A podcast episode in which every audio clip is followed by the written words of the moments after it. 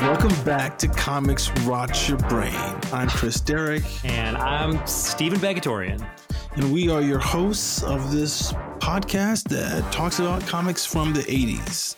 You know, and we're both screenwriters, and we are just going to talk about some books that we love that have kind of not fallen out of favor or anything like that, but books that, have, that, that they're just obscure and uh, or they're personal favorites of ours, and that's kind of what the uh, theme, mandate, mission is of this podcast. And today we're gonna talk about a book by Don McGregor and Paul Gulacy called Sabre. You might not know this book, uh, but you should know this book. It's it's a really fascinating thing that came out in the was like this book was the what did they say was first book for the like direct market. Like it was the first graphic album I think published for the direct market in comics in America. So so let's talk to the people about like what this book is about.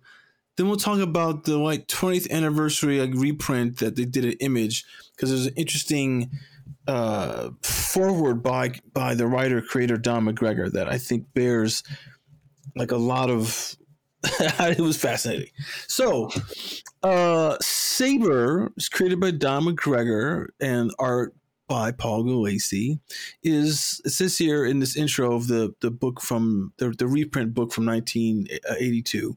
Sabre is the consummate hero, the ultimate freedom fighter in a world gone mad when the story takes place, the country has been devastated by a nuclear holocaust, and and the ruling powers, led by the villainous the villainous um, overseer, have all but gained control of the world. And yet, despite their prisons and concentration camps, a few intrepid souls have escaped their claws, and one has even dared to fight back. In this first issue, then you'll meet Sabre and learn why he fights back. You also meet the beautiful and dangerous Melissa Siren, who joins Sabre's cause. And let's not forget the bad guys. There's the Overseer, half man, half machine, who dedicates himself to ridding the world of its last hero. And there's Black Star Blood, a mercenary hired by the Overseer to track Sabre down. Although a mercenary, Black Star is a man of honor, and he jousts both physical and verbal with Sabre, uh, which provides an added dimension to uh, to the battle.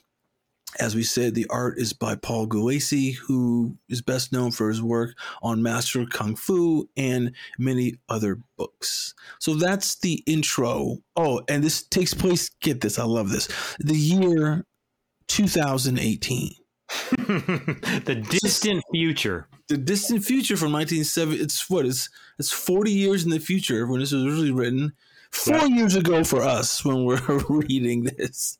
I think was the first thing I want to say is it was really this is it was weird just to read that date and and and and to know that we've passed it. Mm-hmm. But it mm-hmm. reminds me of like when 2019 came along, and that was the year that the Blade Runner was predicting was was envisioning the future. Like these two people were they were creating these these books about the future, like forty some years in the future, and they just had the bleakest point of view of what was gonna happen, which I think is fascinating. So that's the intro of the book. You know that is in the that that's in this book by um uh, the thing that came out by Eclipse, uh, volume one, issue one in August of of eighty two. Just oh, just to be be be clear, it, the book was lettered by Annette uh, and colors by Glynis uh, Wein, and there's and the, and the logo was by Tom Orzechowski, who's yes. pretty famous. Yeah, uh, this, this is probably some of his his earlier work. Um, so, Steve, before we get into the actual comic, let's talk about Don McGregor's intro to the uh, to the to the book, the the reprint thing that that the image put out. Yeah. Okay. That's a really great place to start because uh, the intro is really something. It's a hell of a little essay written by Mr. McGregor here. And also, just to be clear, uh, so we're talking about the first two issues that Eclipse put out of Sabre, which were published in 82, which were published in color. However, those two issues constitute a reprinting of the Sabre graphic album which was published in black and white and came out in 78 also published by Eclipse. And that graphic album was the thing we were, we were referring to previously as the first graphic novel, really, right, um, right, for the direct market in America.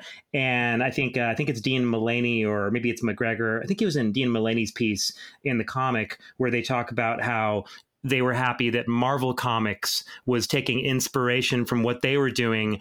And like, I think it was like four years later that Marvel launched their line of graphic novels with the death of Captain Marvel, et cetera, et cetera. So Eclipse really were pioneers in the world of comics on so many levels in America. And Sabre is actually a historical book of great importance in the American direct market. So that's just for the record that's the graphic album those two issues in black and white. And not for nothing but the paul Gulacy art just looks especially stunning in black and white.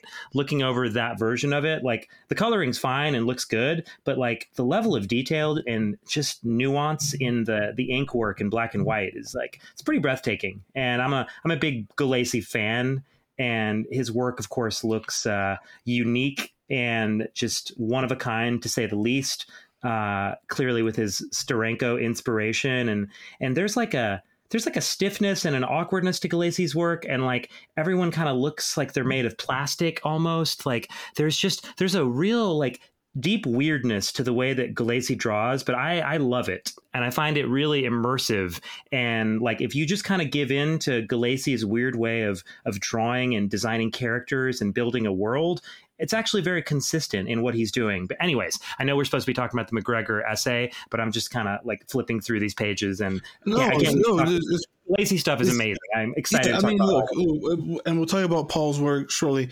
I mean, the the thing about Don's essay is he's writing this. Obviously, this is what 22 years ago he's writing this, but he's got he's so upset about the mar- the way the comic market was when they first did Sabre in 78. And he's got yeah. an argument about how the suits don't know a goddamn thing, which is the refrain of every creative like like anywhere trying to do something that is not so easily digestible. Um I mean, he's he's outraged. He's very he's outraged. outraged. He's outraged, and he, and here is his book is being re, being being reprinted. I think there's some. I, I I don't know if there was additional sabre work done by Image. Like I'm not sure about that. I don't um, think so. We should double check that, but I don't think he mentions that maybe it might happen, but I don't think it ever did. Yeah. So to to me, that lets me know that, that, that maybe that reprint thing didn't sell as well as as he thought.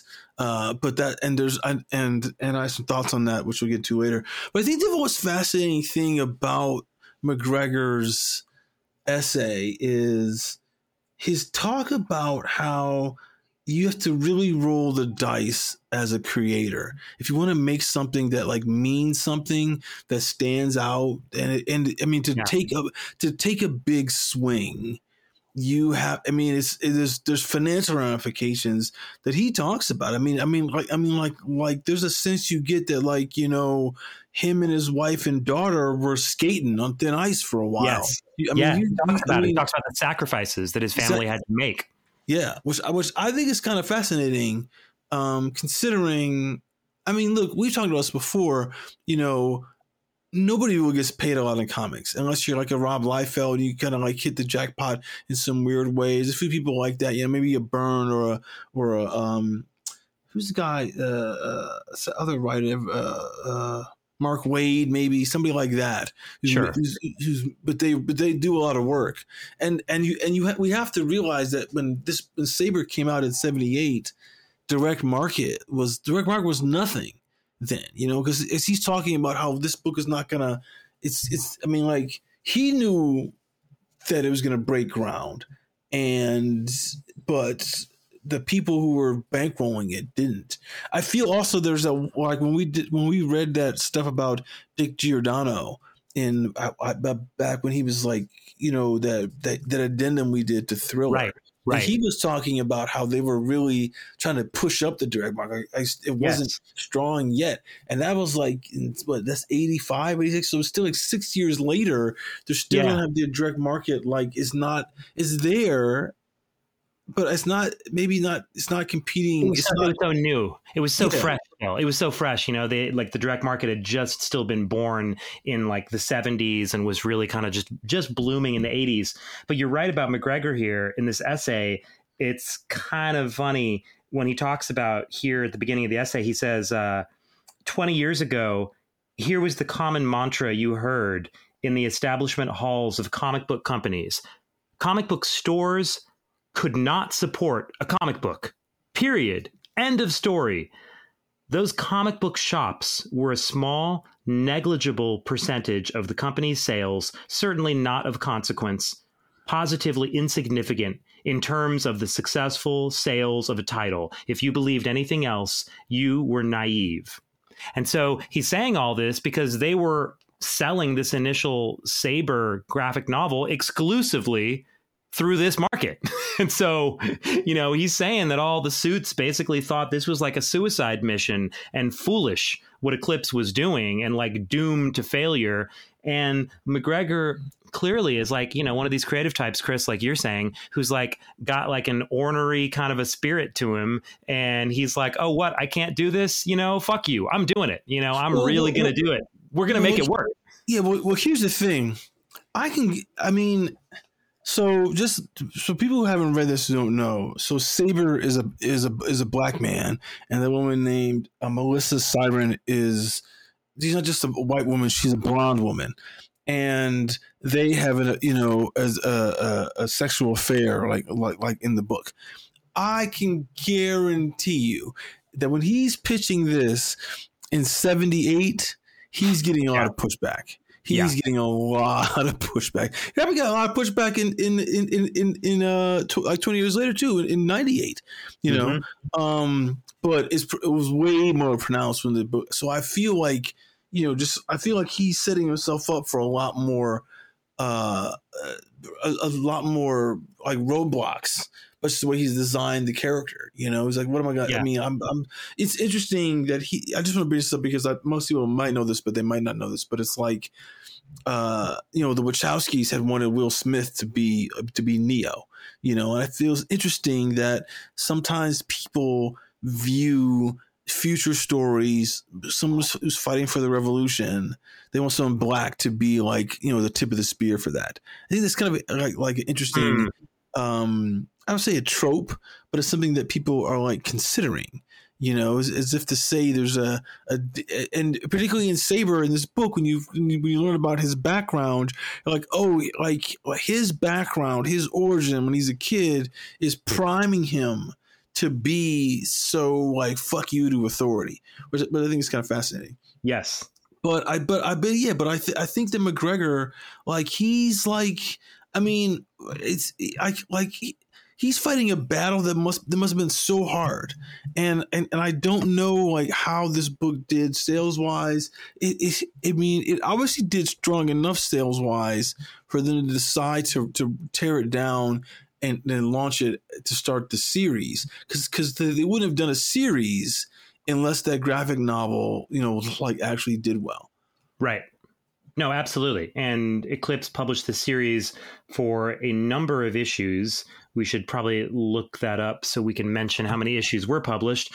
Uh, of course, we're just going to be covering the first two issues, as we said today, because these are some dense motherfuckers. Uh, these two issues took some time to read. Uh, So, uh, so I'm checking this thing, and there's there's at least 14 issues. So this Yes. ran this ran the same. I mean, almost the same same number of issues as Aztec Ace, which was I think we said ran 16 or something like that. something like um, that. Yeah. yeah. So yeah. So so so that's I guess kind of the setup for the book. Now we can get into the book and we can get into the graphic novel or the first two issues of um the the series, so the actual kind of floppies that are sold. I'm gonna say this off the rip. This book is crazy. This book does some like storytelling tr- stuff that I don't I don't know if people. I, I think it's gonna be hard for people, but it's well worth it because of what this of what the story ultimately does. But it's so it, it does what like I've saying you offline. Like it throws you into a story and it throws you into like um like like if like if this is a movie, you'd be starting at, at you'd be starting at the halfway point. Oh yeah, easily, easily. You're in media res, as they say, and he is not stopping to explain things. Like you're just kind of in it. I mean, I will say that he does allow for an awful lot of expository, sort of lengthy dialogue between Sabre and Melissa in that first issue, where they're kind of talking out some stuff that you know feels a bit clunky in a lot of ways by today's sort of storytelling norms because it's so dense and it's these very long discussions about stuff. But, you know, it's because we're already in the middle of a of a story where clearly a ton of shit has happened and like you got to somehow communicate something about what's going on but it's an interesting decision because like I'm just looking here with Sabre and Melissa walking in this first issue and they just start having these this, these very chunky conversations. Um, you know, ah, I see. You want me to reflect the grimness of our situation. The overseer has decimated that little reb- that little group of rebels near the ocean and brought the survivors here. It's grim, all right. Don't try to hide the fact that their deaths touched you, but this is all a ploy. The overseer getting the fly to come to him. You shouldn't feel smug about this little harassment foray. No harassment this time. I'm going to free those people. They do not deserve to have all their spontaneity, all their lusts and quirks cut away under the overseer's psychosurgery. Yeah, well, if I can get close to you with a solar condenser, they can get to you with weapons that are a lot less merciful. So that gives yeah, you an idea of the dialogue. It's it's yeah. dense. It's not exactly naturalistic, uh, but it's like it's in a melodramatic form that like if you kind of give yourself over to it as a reader it ultimately kind of casts a spell and it does become rather immersive the more you get into it but I definitely don't want anyone to go into reading Sabre thinking it's going to be like a Brian Michael Bendis Avengers comic full of snappy no. banter. No, no, no, no, that. like absolutely not. I mean, and I and, and I think that's what. um Yeah, you're right. It's. I mean, I, I would say maybe well, here's the thing. I'll let everyone know: the first two pages is a splash is a splash page that's got yes. that. It's got these. There's, there's there's three level three tiers in the on the, the dual page spread, and it kind of explains how the world collapsed.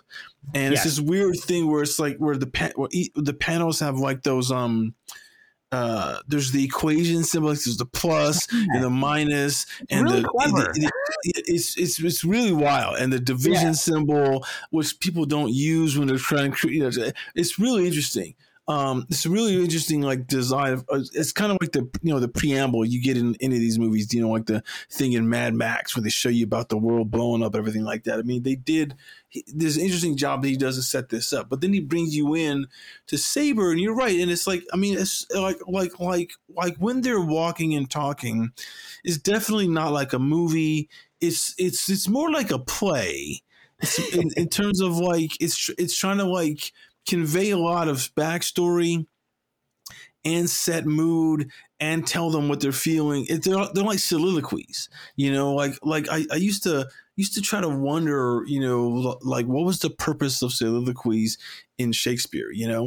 Mm. And I, hmm. and I just came to the realization one time, I was like, oh, that's the thought balloons, right? The so, so soliloquies are the thought balloons, hmm. and it's like, how do you get inside somebody's head to know what they're thinking? Because it's like, oh, you do a soliloquy, and that's how it works on at least in the Shakespeare stuff. Now we've gotten away from that, but I feel like that's what he's doing, like here in this book. That's why it's interesting when you read it because you learn about people's because because he because he mixes like you know uh like plot and backstory and forward momentum and like you know, as well as someone's emotional state will all kind of happen in like, you know, like the same kind of like, like, like couple balloons, uh, like, like in a few panels. So he's doing a lot that's it's like he's jumping through a lot of hoops as a storyteller to get you to get to get you into what's happening.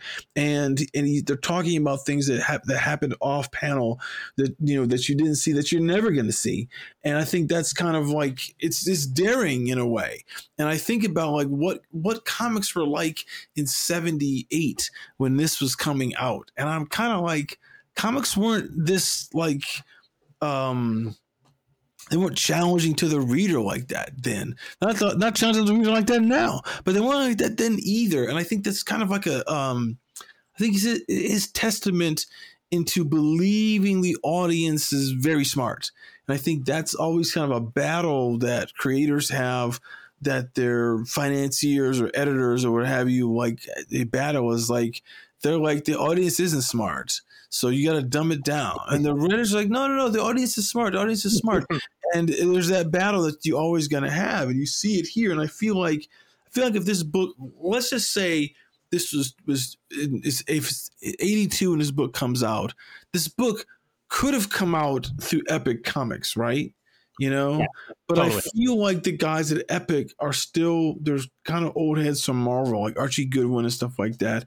You know, he's a great editor, but he knows like, look, you gotta serve it up in a way that people don't have to think too much. You know, they just want to be able to read and get in and watch the art and be sucked in. And I think that what he does a lot in this is is that he doesn't subordinate his storytelling to the art.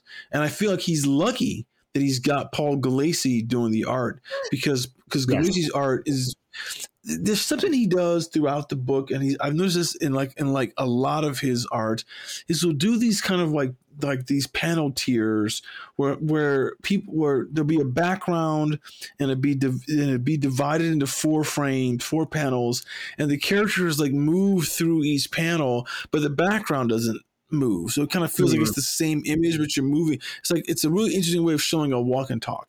And he does this in so much of his work. Um, like it's in Master of Kung Fu, it's in almost everything of his that I've read.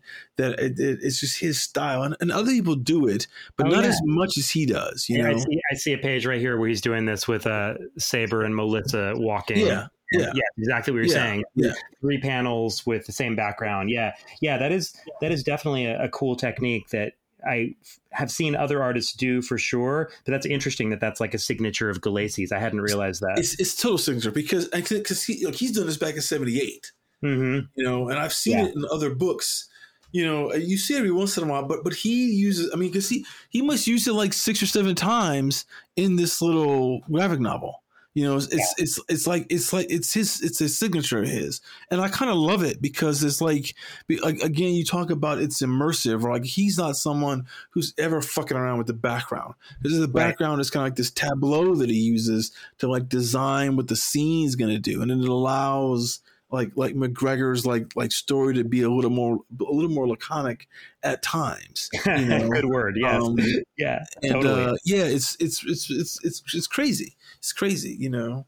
Um, but so that's just talking about the, story. so the story is so Sabre he's like he was part of like a rebel group at the coast and his camp got wholesale slaughtered by the overseer, and those who happened to be survived were you know t- were taken into slavery captivity and brought to the overseer's compound which is a defunct amusement park. I it's think I park. Yeah, no, that's what it is, and it's a very surreal aspect of the first issue. Is you realize that you're in this post-apocalyptic world with these rebels Sabre and Melissa wandering through this sort of like dead, you know, ghost of an amusement park. And they're being watched on like closed circuit cameras by the overseer and like some bad guys who are in a control room somewhere who are like able to view them and are kind of fucking with them and, you know, trying to figure out how to capture them. Uh, it's a very surreal and strange first issue. And, you know, one of the bad guys um, is like uh, half human, half animal. Um, his name is uh, Grouse. His name is Grouse. Yeah, yeah, Grouse, and it says here Grouse resembles a rapscallion refugee from an old animated cartoon, the kind Sabre would view on dimensional cassettes in his younger days. Um, and Grouse looks like a giant, like like a rat combined with like a maybe a rat and a cat. Um, and he's but he's wearing like an SS uniform, like he looks like some kind of like stormtrooper kind of military dude, and he's smoking a cigar and and he's very violent. Uh, so this is just part of the surreal spectacle that is Sabre. Sabre feels like pure comics to me in the sense that it's it's not something you can easily imagine existing in another medium. Like absolutely not. You know absolutely I mean? not. Like there's so much weirdness here that like this just feels like this is the kind of story that comic books are built to tell and like can do it so well uh, particularly in the hands of just an extraordinary visual stylist like Paul Gulacy, who's just handling everything with aplomb. And my God, like his visuals are, are they're fighting a battle for space on the page against McGregor's words because uh, I think McGregor is somewhat legendary for being like a real purple prose kind of a writer and you see that in full bloom here like mcgregor i think is a real like predecessor to someone like Alan Moore in the sense like that McGregor's doing so much in the prose that it really feels like a novel in places here. And I think out of like American writers, like he sort of feels like he's in a similar school in a way to Doug Moench, who we also read Aztec Ace from recently. And there were, similar, similarly wordy constructions on the page where, you know, again, like you said, these were guys who were not dumbing it down for the readers, but they were mainstream writers, Moench and McGregor, who wrote primarily for the big two. But then when they went off to do their indie shit, like Aztec Ace and Sabre here, it was like the shackles were off and they were just going to go insane which is very much you know what these books feel like. Sabre i will say for me was a lot easier to follow than uh, aztec ace was. I was not confused by sabre. I was uh, at times overwhelmed by the the crazy psychedelic spectacle of what was happening but i actually quite enjoyed sabre and although it was a dense and at times slow read it was ultimately i agree with you quite rewarding I really enjoyed these two issues. And I think it's one of those things about comics being as dense as they were. And this is like a very extreme example. And you can see some of the pages in our show notes. But part of comics being as dense as they were back then, it's like you might love it or hate it, but it did give the writer an opportunity and, and the artist as well to like really create this immersive environment that was casting a spell, I would say, because like you're just being forced to give the book so much more attention and time that like you kind of can't help but get sucked into this thing so much more than like the average comic today perhaps where you're just like flipping through it and it's just you know some snappy banter or whatever and not a lot of dense dialogue. And you know i'm not saying this book would be for everyone but there is something really substantial about it in the sense that like both mcgregor and gulacy like they're leaving it all on the floor you know, like they're not they're like fucking they're not pulling, like they're they're, not not, pulling it. playing around. They're not playing No. around. they're, they're fucking gonna- going for it. I mean, look. I mean, like I said, they're challenging. The, uh, you, you said something really fascinating when you said that that, that McGregor's words are battling Paul Gulacy's art for space on the page. Yeah. because it is absolutely true. And look at some I of mean, these pages. I mean, it's just crazy. It's- I mean, I mean, I, I it's you know, it reminded me of some of those pages we saw in like the uh the Pander Brothers, the Pander Brothers thing with Grendel. You know, the oh yeah, yeah, totally. where there's just so much text, and I feel like you know the thing about comics now is you read them and and they just kind of you just. They're- they're never as enjoyable to me now because there's never. I think about this now. There's not enough story. Yeah, You know, like I honestly like I I, I think a great a, a, a the, I think the high point of this like you know this dense kind of comic structure uh, that that this books that we've gone over is probably Alien Legion. You Yes. know, where there's a lot of great there's a there's a like the balance that they got of art and the amount of text on the page, you know, and how much story is being told because they were telling so much story in Alien Legion, just just like the guys doing here. But it's it, you also said it's like it's psychedelic. Like uh, like I'm gonna go back to this thing about the amusement park. Just think about this now. So this is in '78, and and to get and this is why you're right about how comics is the only thing that can handle this. Because if you did this as a novel, you couldn't get the the bonkers shit that goes on in this. Like, like exactly. like you could describe it, but it wouldn't be the same. And this is interesting about Paul Gulacy, right? So he's drawing like these these mercenaries out in like you know the wasteland, kind of this Mad Max type of thing, and they get into this thing. But then when they get into the amusement park, they're doing that. You, you know that part where they're like dancing in like 17th century dress, and it's like, dude. But the thing is, he's drawing all that stuff. It's so like it's so um it's so it's the detail is so high end that you're like, oh, he's not skimping absolutely anywhere. And when they, and when they get to that pirate ship later on, again, the like he's not skipping. And today's artists, I think, would skimp with that, or they would shoot it, they would frame it in ways that it was more close ups you know, and everything like that. If it's, I almost feel like the way television is now, where it's like in movies are now, it's just so many close ups, so many close ups, and not enough like wide shots that yep. are showing you so much of the world. And wide shots are harder on artists to do because they got to draw, you know, this shit I was saying about with, with the with the Gulacy panel thing, like like those backgrounds are so expertly done. Like they could be still lifes. There's so mm-hmm. there's so much work in there in detail, and then he's doing up art on it. I mean, fights and people moving and all this text. It's it's it, yeah, you're right about like like how much that he's trying to bring you in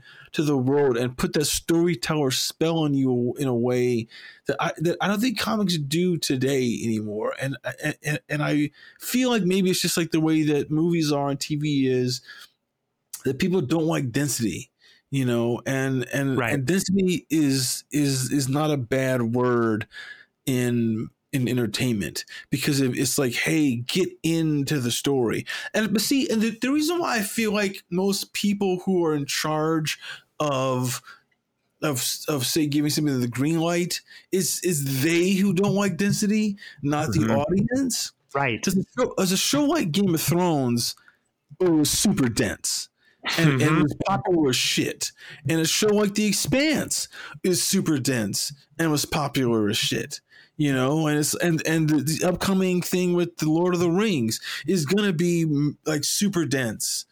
And I mean, look, I could couldn't say this on on a whole bunch of previous episodes, but like on Star Trek, like like Star Trek is a super dense universe. You know, I mean, working on Picard you know, and we had characters from Voyager and from Deep Space Nine. So we had to be able to deal with all seven seasons of Next Generation, five or six seasons of, of Voyager, five or six seasons of, of Deep Space Nine. All that was at our disposal and that we had to respect. So that's yeah. like, you know, five, 600 episodes of television that wow. are possible for us to have to kind of navigate to tell our story.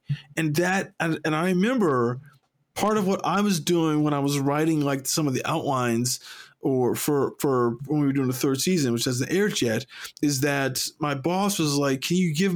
Can you write a paragraph at the top of the document that summarizes what's happening and to sort of bring the executives up to speed as to where sure. we are because they'll be fucking lost if they start reading this outline and they don't know and, and, they have no idea who these characters are because because we're bringing back people from before and they're like who are these people and um and so and but but that I again I feel like is the beauty of comics because you can do these little catch ups, you can do these little recaps. You, you you know like there's no shortage of doing a flashback in comics. Like comics love doing flashbacks, and people hate that in movies and TV, but it's so integral to how you can tell a story in comics because particularly like when they do like the origin of sabre like in issue two of this the second half of the graphic novel when it's like you're you you i mean he's getting his memory wiped out and you're just going back and seeing stuff from his life and you're just like oh that's kind of fascinating like like how he grew up you know?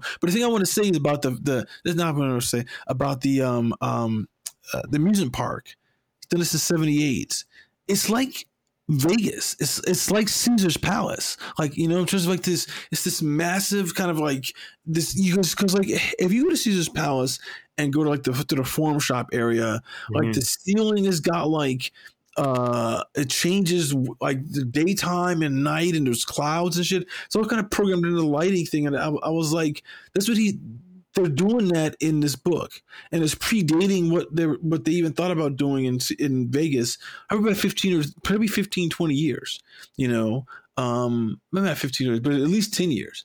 And uh, I thought that was kind of fascinating because it's yeah. it's for a comic guy to do this, and this is a dead amusement park. I mean, I don't remember what Westworld was like. Maybe like Rollerball. I don't even think Rollerball did that. It's it's it's it's interesting. It's really interesting what, what these guys were creating on that level of like, here's my world. Here's how fucking crazy it is. I'm not gonna flinch with anything.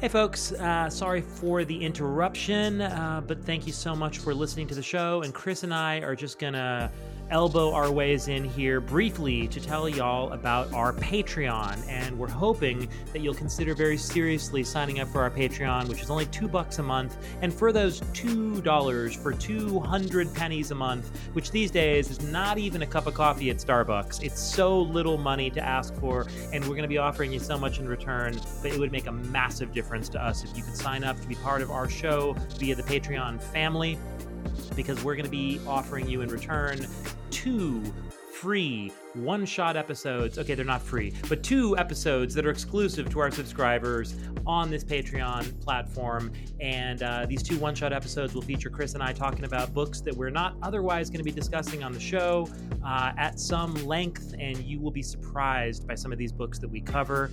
And that's not all, though. For the two bucks a month, you're also going to get even more. Chris, what else did they get on Patreon? You will be able to send us questions for the Q&A show that we have planned. It's, it's more than one, but it's the first one will either be uh, between seasons one and two, or it'll be sometime in season two, or be after. And you know, some, so we'll, something we'll figure out as we go along. But you'll be able to put questions in and ask us anything that we want to talk about. You know, who's our favorite indie pop? You know, like comic publisher editor we should talk about you know, there's, totally. There, there's something like that. But you know, like you know, we'll, we'll, see what happens. Just ask us any question you want about comics from the '80s, and we will get to that on the Q and A show. We will also uh, open up to subscribers only an opportunity to suggest what books we should read and cover for subsequent seasons. Uh, so please subscribe. We would so uh, so much appreciate it, and you get a chance to participate in the show and help the show grow and help us decide what books that we're going to cover. Um, I mean, sure, there's a huge list, but there's always ones that we want to hear what the fans want to talk about as well. Um, and so, Steve, what comic might you talk about doing your one shot? Okay, um, there's a comic that I might want to talk about here that was a an underground comic that was published uh, way back in the uh, the good old days of the 1970s. It was uh, considered part of the uh, underground comics movement in a sense. Uh, the book is called The First Kingdom, and it came out from roughly the years 1974 to 1977 and uh, it was a 24 issue 768 page comic that took its creator jack katz 12 years to complete. And it was an underground comic ostensibly but it had very science fiction kind of concerns and vibes. Uh, it's a sci-fi fantasy story that opens in a post-apocalyptic world and got all kinds of madness going on gods and goddesses apocalyptic sci-fi. It's a really epic story with an unbelievably dense and detailed art style. Um, the comic had a lot of fans amongst other cartoonists at the time. Jack Katz was admired by such people as Will Eisner and Jim Steranko, and even Jack Kirby had very positive things to say about the work that Jack Katz was doing. And comic book historian R.C. Harvey, according to Wikipedia here, believed that Jack Katz was the first person in comics to pursue a personal vision at such length. And so he was quite a trailblazer. He was a unique figure in comics history. Um, and I've never really looked at his work with any degree of detail, but I did happen to buy a complete set of The First Kingdom off eBay last year. It's a wonderfully bizarre looking underground comics. I've got all the floppies and I'm excited to dive in. And I think I'd love to talk about it in one of these episodes here. And uh, Jack Katz, by the way, happens to still be alive. He is 96 years young, and uh, the man is uh, from Brooklyn, New York originally. I don't know where he lives today, but um, I hope he's doing well, and I'm excited to check out his work finally after hearing a lot about it. So, The First Kingdom by Jack Katz. That's something I will be covering on the show. I need to get a copy of what you bought. I want to read this. It it's pretty wild. it looks incredible. Like the art, the art style. Everybody listening to this, look up the First Kingdom Jack Katz comic online. The art style is mind blowing. It is extraordinarily detailed and very, very uh, ahead of its time. It's wild looking work. Beautifully drawn, really beautifully drawn. Anyways, that's one of my books, Chris. What what are you thinking? What's uh what's in the chamber for you for these uh, solo episodes? I'm gonna read. Uh, it's a single issue. It's uh, mm-hmm. issue issue number 32 of Marvel Premiere. It hmm. Has the character. Uh, this is done by Howard Chaykin. It's a character named Monarch Star Stalker, and yeah. it's a it's a, it's it's a book that I heard about for a long time. I can never get my hands on it until eBay, and I got on eBay about maybe three four years ago. I read it, I loved it, I was fascinated by it. I I it's I I, I always kind of love that mid to late 70s sci-fi that people were doing think people were like really, really influenced by like psychedelics in a way that they weren't later. You know, and, true. It, and and, and yeah. so not that I think that I know that, and it's and and, and so it kind of like it, it kind of like bleeds into the work of these comic artists stuff like that. And this is one of those books that's it's early Howard Chaykin. You know, predates what you call it, predates uh, American Flag. I mean, it's it's it's he's working for Marvel. It's like 78 or 77 or something like that. I can't remember when, but that's mm. the book that I feel I might cover in our um, special one shots that you will be able to get if you subscribe to this Patreon uh, for two dollars a month. Please, fans, we would enjoy it and love it and appreciate you very much. Um, and now we will get back to comics rot your brain and and Paul Gulacy. I mean, fuck, like. I wonder how old he is when he's doing this book. I think you know? he's like pretty young. I think he's I think he's still fair, a fairly young man. And this is like, this feels like the work of a young artist who just has a ton of fucking energy and devotion to what he's doing. Because, yeah, this is extremely time intensive looking work. Um, in 78. Let's see how old he would have been. Uh, Paul Gulacy. Um, it's funny. He'd be like 50 now. I'm just kidding. Yeah. he, was born in 53. So he was what? Uh, so that's what, 25? 25. Wow. Well, yeah, he was a young man. I mean, wow. this is really extraordinary, impressive work for a 25 year old artist. I mean, yeah, this is like, it's amazing. I mean, it's very much kind of steeped in the Steranko influence, but the way that Gulacy draws has this like really just bizarre rigidity to it and all the characters feel very like just very uniquely posed and i, I want to say stiff but i don't mean it as like a as a pejorative term. It's just part of the way gulacy draws people and they they have like very odd poses and just interesting ways of moving but it's very consistent. Like his universe and the way he draws it's just consistently odd looking, but I, I actually love it. I'm a big fan of Gulacy's work. Well, well, it, well, well, yeah. I mean, I mean, you know, I, I, uh, we, I might, we might have said this before, but another podcast. But it's like first thing I saw him do was on Master of Kung Fu, sure. and and and for his you know, like you said, like that stiff style of drawing that he does and fighting and like the snapshot of action that he gets is almost like like like you don't want that for a kung fu book, you know, hmm. because it feels. But he made it work. Yeah. You know, it was really really fascinating the way he made it work. I mean, it's I mean, I mean, the thing about his work that it's, uh, you know, you say Steranko influence, but I remember there's a book called like How to Draw Cover, like How to Draw Comics of the Marvel Way. Right. Was looking yep. at the way that uh, Jack Kirby drew, and Jack Kirby, and I think like is it maybe Sal Buscema or John Buscema like did the art in that? I think Buscema, like, John John Buscema. John Buscema, yeah. And it's like, but he's talking about there's certain kind of like if you go to do action and someone's like like you know like if someone's throwing a punch right? There's the, the full cock back and there's this you know and you can go all the way through the movement to to the punch you know and it's like in kirby's and Buscema in the marvel ways hey like get that arm all the way cocked back in the one panel, and the next panel is like the complete follow through, and the guy's head is all night back. So you, you can kind of feel that movement from panel to panel. And right. and, and and doesn't do any of that. Like he totally like has like he's never read that book. It's almost like he's not read a Marvel comic except for like Doctor Strange and and and and fucking Nick Fury because he's the damn uh, like you said, the, there's a Steranko influence because it's so much like what what Steranko was doing in the, in those Nick Fury books. It's it's um um and it's I mean it feels like that. I think that panel design thing where you walk across the background. I think Steranko did that too. Now that I think about it, but not nearly as much as as what Gulacy does.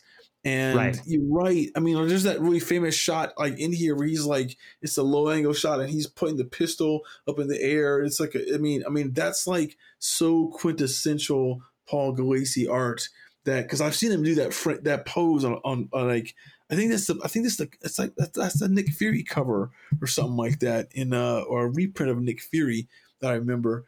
And mm. um, I'm, I'm, like, oh, this, this guy is like consistent as shit. Like his art like it's interesting that his art really hasn't evolved in maybe like 30 40 years.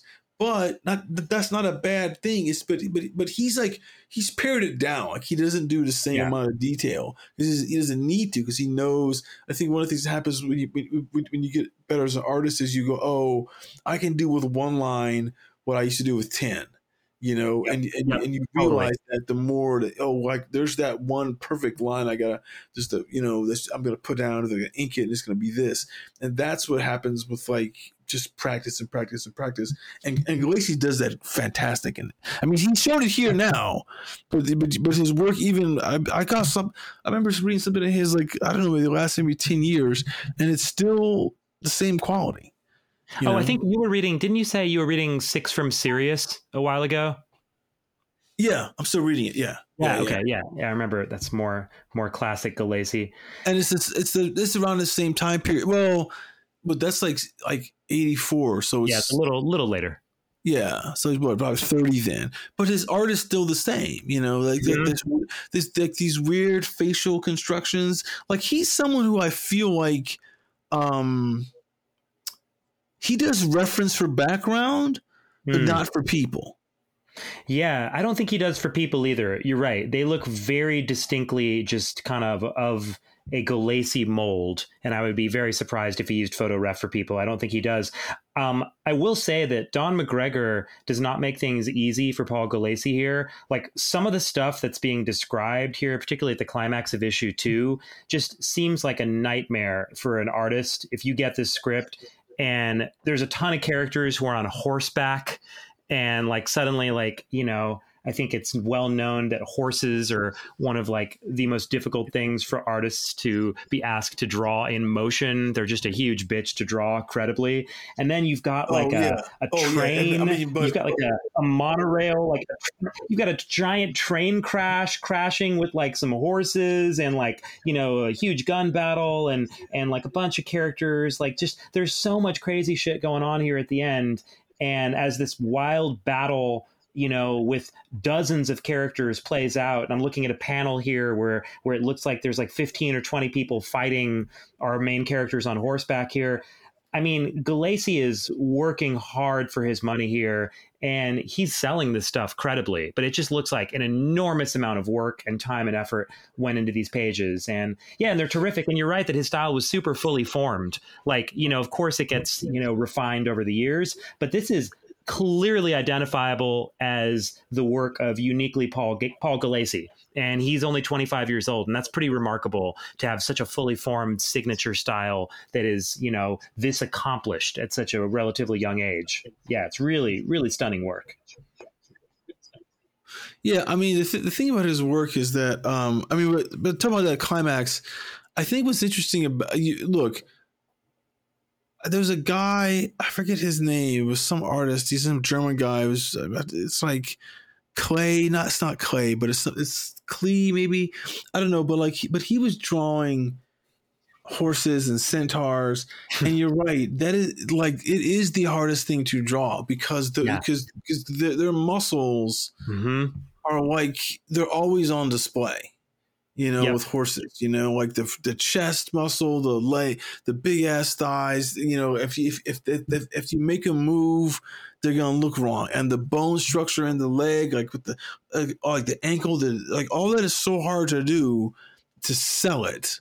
Yep. And there's not a frame in there where he, or a drawing or where the horses don't look real. And you, Right. I mean, there's there's a couple like on that. There's that one thing like right before they fall onto the train track where I feel like that page where he's like hanging and he pulls overseer off. Like I feel like there's like two panels missing in there. Like he didn't have enough space to tell Hmm. all that story like on that because he's because because you see how he's like knocked down and this you know he's hanging from the he's hanging off the ledge. You know, I'm, I'm Yeah, kind of yeah. like. Kind of like, how did that happen? Like, when did he get? Was like, when did they get on the ledge like that? But just that little moment till they falling off the thing, falling down. Like, I felt like he, I felt like he, he didn't know how to do that page, just that page. this is in, in issue in issue two. issue two, maybe like maybe like page sixteen or seventeen or something like that. It's right near the end. Okay, uh, I'm- maybe I'm looking for 15 it. closer. But you but you but you see where it's like eh, let's see if I can find it in the, in the thing I was looking at. But you see where you're but you but you see it's um it's one of those things where you're like oh what eh, uh let's see it's not page oh I I, I, think it's page fourteen. Page fourteen of issue two. Okay, cool. I'm gonna I'm gonna look Yeah, at. yeah, yeah, yeah. It's, okay, it, yeah. Page fourteen, issue two, right? So at the top, it's like the overseer and him are fighting, and overseer is like slicing him across the chest, like with his sword. Oh, by the way, that's something I think is fascinating about this, and it's something that makes sense, right? Like there's nuclear holocaust, so there, so the weapons are either some energy weapons or they're swords Hmm. and because you're like, oh yeah, they're not going to have guns because guns. I mean, there are guns, like a few bullet guns, but Right. bullets would be so rare because there's no company to make them, you know, and Oh, gun and there's no one's right. going to refine gunpowder. That it's kind of like, what the fuck is going on here? You know, it's it's pretty, it's interesting. So, right, so so so if you look here, like on page fourteen. Uh, you know, like they're fighting. He's he's going up those stairs. He's getting ready to go outside. You know, like you know, like like their blades like clash together. Then then overseer foot sweeps him right. In in the next panel, yeah. in the next panel, he's just on the ground reaching for a sword and it's being is being stepped on. Right. Right. Then the next panel, he's hanging off a ledge. oh yeah. you know? yeah. Yeah. Oh, you're right. Yeah, that And- is and- weird. And I'm- I'm kind of like, oh, like, like, like you missed the panel where his like jaw got kicked, maybe, and he rolled off the edge. It feels like just that, because then it's like, the, you know, because then he grabs his, you know, like, like he's trying to get his foot stepped on by the overseer. I mean, his hand stepped on. He grabs his foot, and then they fall. And then, but that page when they're falling is a great panel. Like, like those next three panels, like you know, what I'm saying there's some just one thing Yeah, missing there. You're right. You're right. It does look like there's a missing moment there between like uh, what is it, panel five and six? Yeah, because when he when it suddenly says he hangs from the edge of the rampart, yeah, you're like, wait, what? Like that's not at all what was happening in the previous panel. So you're right. That is weird. That is uh, a weird little skip. Hmm. Well, you yeah, know, but I, but I think, but, but I, but are being made with deadlines. Well, no, but I, but but but, but I, I bring that up not not because I'm I'm I'm like trying to point out a mistake it is, but I feel like it goes back to what we were saying before about like how much story how much story is is McGregor telling, and I feel like Yeah. okay, I got to tell this in like 44 pages because that's all I can do, and because uh, eventually we, we, we might split up into being actual comic, you know, like like floppies. And it's like I feel like that he probably was like I don't know how to tell the I mean, like how do we tell the story in for we, we have to find a way to condense some action somewhere in a way that or skip over some action because then the rest Yeah. of it all becomes like like you said this wild stuff with the horses and the monorail and Mhm. just like it just it it it becomes one of these it becomes like this like it becomes like like a 90s action film type of end you know where it's just really off the chain you know um but, I, but but but you know what? As much as the as much as the action is is is is really interesting, um, you know what? There's that sex scene in issue one. You know, I think what's fascinating about that sex scene is, you know, these are you know these are two adults, right. and and Melissa Siren, who's like a test tube baby. She said, "There's like that again. They're having this soliloquy where they're talking about they're both a little nervous about what it means to be naked in front of each other. Right. and I thought that was kind of an interesting kind of take for for him to take like in this book, you know, like oh, it's like uh, this it becomes such a uh, quiet story for when they're like, like walking across the amusement park and it gets so much into their this intimate type of detail this intimate kind of like fear they might both have of like you know i don't really get to like hang out with you and flirt with you it's just like i mean like you know what i'm saying like like like the relationship is kind of is it's kind of uh uh shotgun together because of the because of the violence that happens and then she finds a way to make it feel like you know, I'm like it, it's Tinder is what it is. Mm-hmm. and I found that to be very. Um, it was unexpected to you know yeah. like like in this yeah, book, right. you know, because the book because the book is so rough in terms of like the way it treats mm-hmm. humanity throughout, you know, just like goddamn, you know, like I mean, like the scene where where they're raping her later in issue two. Oh my god! Like, oh Jesus! It's, it's, not. Yeah. Well, they're about to rape her. They don't yeah. get to, but they're about to rape her. It's, a, um, it's a really brutal scene. Yeah. I think the craziest thing about that is there's that like walking skeleton. I was like, what yeah. the hell is this? Yeah, like, there's like, actually a skeleton trying to take trying to take advantage of her, and like, yeah, it's um, it's some pretty pretty bizarre and disturbing stuff going on in that sequence for sure. Uh, that is not a sequence you would be likely to see in a in a comic book these days. You probably wouldn't see it in a comic book back then either. It was so rare to. But then again, you know, like they would use sexual violence. I think a, a, a, just like they would do in everything else at the time in the eight, 70s and 80s particularly the 70s like like all those horror films like i spit on your grave and shit like that i think that the sexual violence was used a lot more in storytelling um yeah it was definitely more of a trope for sure yeah, and, and, then now like now people like complain about it because it's like it's triggering to people.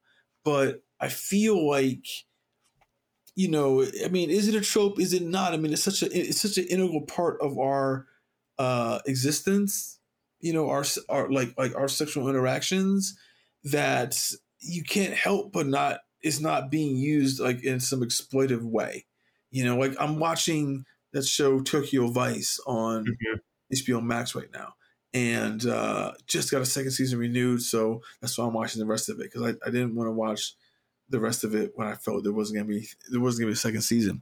But there's this there's this moment where this woman's being sexually blackmailed, and you know this guy just wants to like I mean he's come to find her like she's like a, a criminal she stole some money and all this kind of stuff mm-hmm. and she tries and, and he tries to pay and she's like here's the money I'm paying you twice what they paid you to find me back off and he's like I don't want your money and, he, and she's mm. like what do you want and he is like I want you to come over here tomorrow, you know, showered and in a nice dress.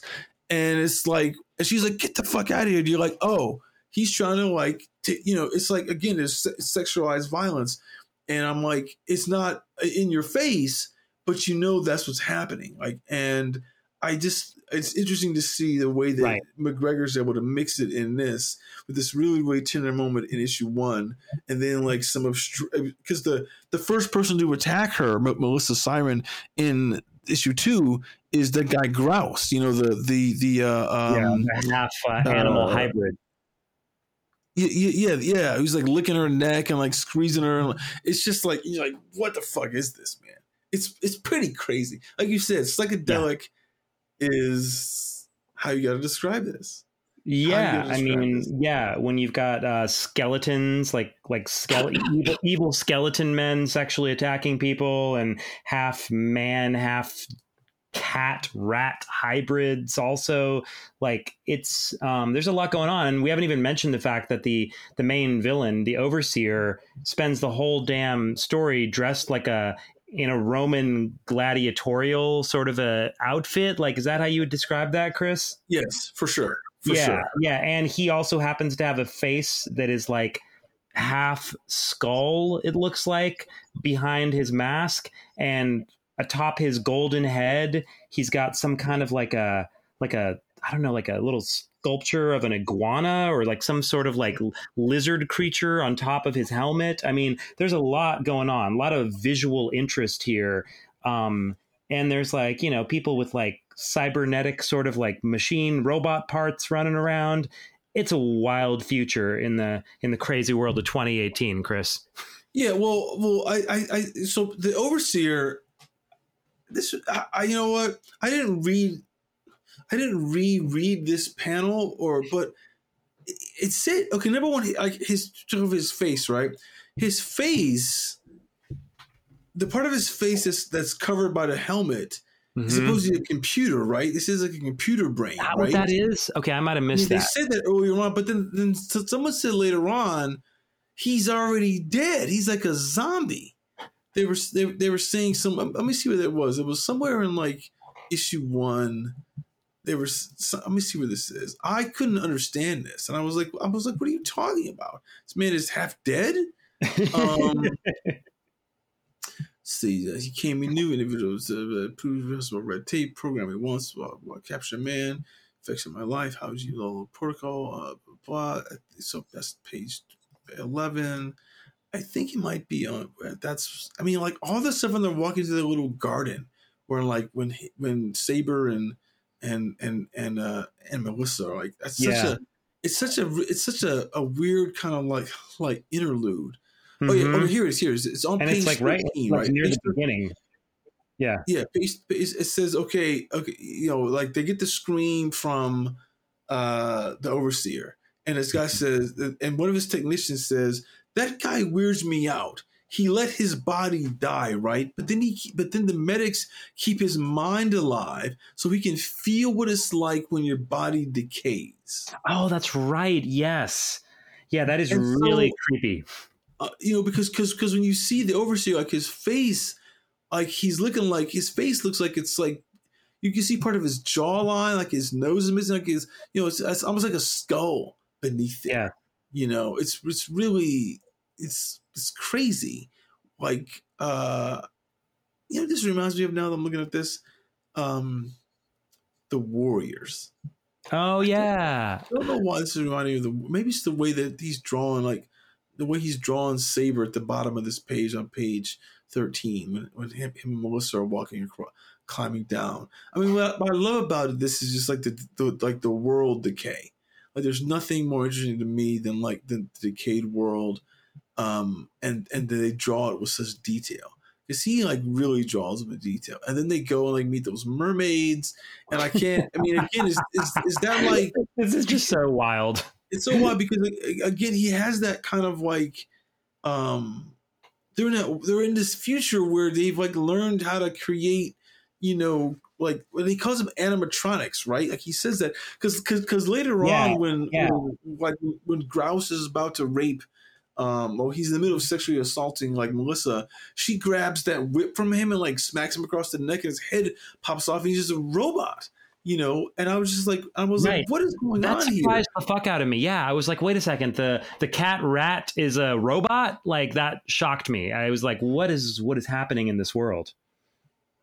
yeah very very bizarre and we have you know mermaids yeah. as well as, as, part of uh, you know what these what these bad guys have done like here they talk about the mermaids here when they come across them and i think sabre says look at them aren't they beautiful I'll I'll wager those original animatronics specialists who devised mermaids for merriment never realized that their scion would animate creatures like grouse it must make Blackstar sick to have to work with conscienceless sadists like Grouse. They must pay him pretty goddamn well to put up with it, Sabre reflects. See, this is so much like reading a novel in places that like these these word balloons, I mean like the text boxes are just they're just jammed from top to bottom with this text. Uh, yeah, yeah, it's, it's a lot. It's, it's, it's, a lot. I mean, it's it's something that they, I, I, you know, you know, I, I think about it. It's like this, right? I, I, it's like these. I, I want to say I want to say it's a uh, it's a it's a reaction to Image Comics, right? Mm-hmm. Those early Image Comics when Liefeld and McFarlane and Jim Lee, these artists, you know, I guess it was Brandon Choi was doing the work for Jim Lee's work. They were, you know, like those guys were finding they were writing and drawing their books, and their comics were so overly wordy like Spawn was such an overly wordy book in the first I don't know, first year, right? And all that stuff was Savage Dragon. I think what happened in a response to that was they just started saying less text, less like like less dialogue, less dialogue. You're, you're, saying, you're, saying, the image stuff. The image stuff was responding to to Sabre, Sabre, and stuff, books like this and writing like this, which had come before. No, no, no. What I'm saying is in terms of now, like the reason why now books are so like they're so scant with text sit maybe like you yeah. know you know like Brian Michael Bendis and and but the style of this kind of like this novelistic type, type of storytelling like you wouldn't see it in in, in the Marvel book or DC book no but no I, never but I, but I saw remember reading some of those early spawns and savage dragons and, and, even the Pitt and the Maxx. And it was like so much text you know? It was just like god damn dude like you just won't stop talking. And i feel like the industry like said we you know what? These books are selling let's have a there's a backlash to that you know? I think that's probably why the sabre book when they did the reprint in 70 in in 98 i think those artists fucking loved that work and what it was. But the audience was like oh no no no no. We've had enough of this kind of like this like this overly wordy like stuff that becomes nonsensical to us, you know, and our, our attention. Yeah. Again, yeah. this is this is seventy eight. There's no video games.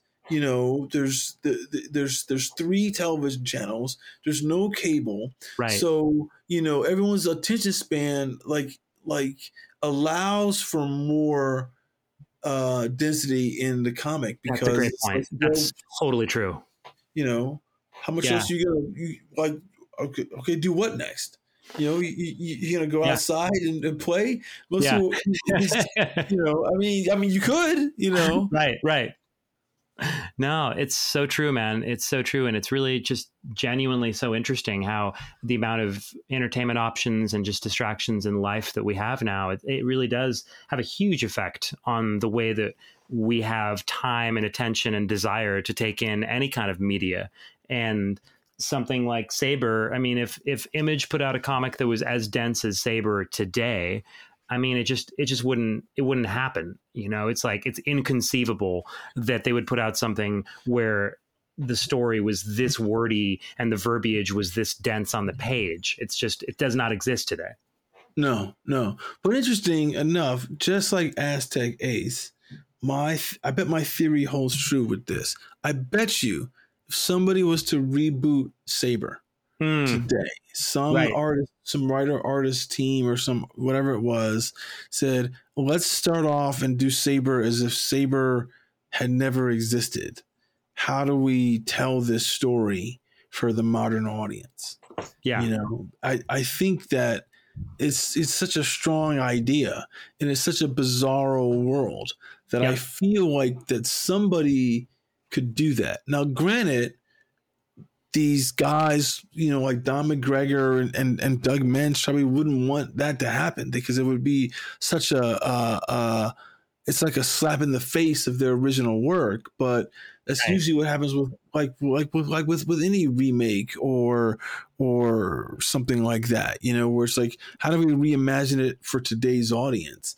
Um, you know, I feel like, you know, what's the remake of something? Oh, oh you know, what? A, a, classic example is like Top Gun, the Top Gun, the new Top Gun movie, right? Like, like it's arguably better than the original, um, which which I find difficult to say because I love Tony Scott, as I've told you so many times, and that was a movie that like totally changed his career. But it's better than the original one because it's able to it's not that it's it's technically better sure but that's not why it's better it's better because it, it it's it tells that kind of you know uh fluid but dense storytelling mm-hmm. with with with like with modern pacing right you know? right because i feel i feel like this book and aztec ace work if somebody like could pace it up you know, yeah. like I'm not, I'm not, saying like removing any storytelling or anything like that. I, I mean, look, I, I, like obviously, you know, like these first two issues of Sabre would probably be like you know like five issues today or six issues. yeah, I think they actually would. just, just yeah. the amount of story you, you're telling. You know, I mean, I mean, like that scene, like that moment when Sabre gets captured and they're like, you know, uh, torturing him and they're they're they're burning out his brain. Yep. I mean, that's like two pages, maybe three pages of of. I, I mean, it's a, maybe it's five, right? But but but in but today that would be half the book. You know. Mm-hmm Oh because yeah, you, because he's being captured. You'd come back to him like you know, like like there in the you you get these panels where it's like there's no balloon, no balloon, no balloon. Then he wakes up, you know, and it's like it's like the repeat, repeat. You know, like like they do things to, to like you said to, to, to deconstruct the, the the pacing today and in doing that, you know, the, it would be longer in terms of like the actual page count um, but but not more story. And I think that's where this book. Um, I, I think that's what happened with the day. I, I mean, honestly, it'd be cool if somebody did that today. I don't know if what's his name would do it. I don't know if McGregor would allow. Yeah, yeah. To come, come and well, write McGregor, this. He, McGregor's credited as the sole creator on on Sabre, which is not not a credit that I love particularly because it always makes me feel weird when a when a writer is credited as the sole creator of a comic uh, when you know that obviously he's not the one drawing it. So um, I don't know what the what the business is behind that, but uh, you know when I look at the uh, Indicia here, okay, well to be fair, on the Indicia it says that all the characters and their likenesses are copyright uh, Don McGregor and Paul Gulacy which is nice to see.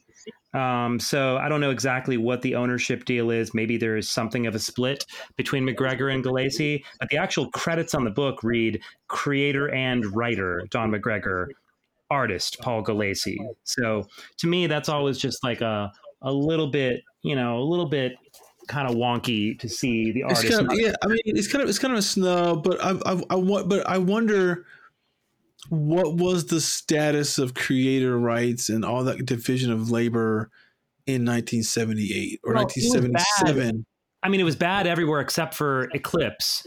And, you know, McGregor make, makes a point, I think, in one of his essays about really singing the praises of uh, Dean Mullaney, the, uh, the co founder and publisher of Eclipse, and how Dean was giving creators full ownership of their books because Eclipse, uh, Cat, Cat Yronwode, and Dean Mullaney, they did that, which was amazing and groundbreaking for comics. But I, they were giving creators rights, and so, but in this case, for whatever reason, McGregor is the only one being uh, being given that uh, that name, that uh, that title. So I don't know. I'm sure there's a story behind that. Hopefully, you know, it's not like the Walking Dead kind of story where that you know wound well, well, what's, what's interesting is, I mean, look, you know, like in reading it, you know, like Gulacy just did the graphic novel and, mm-hmm. and, and, did the first two issues. When That's they get right. issue three, right.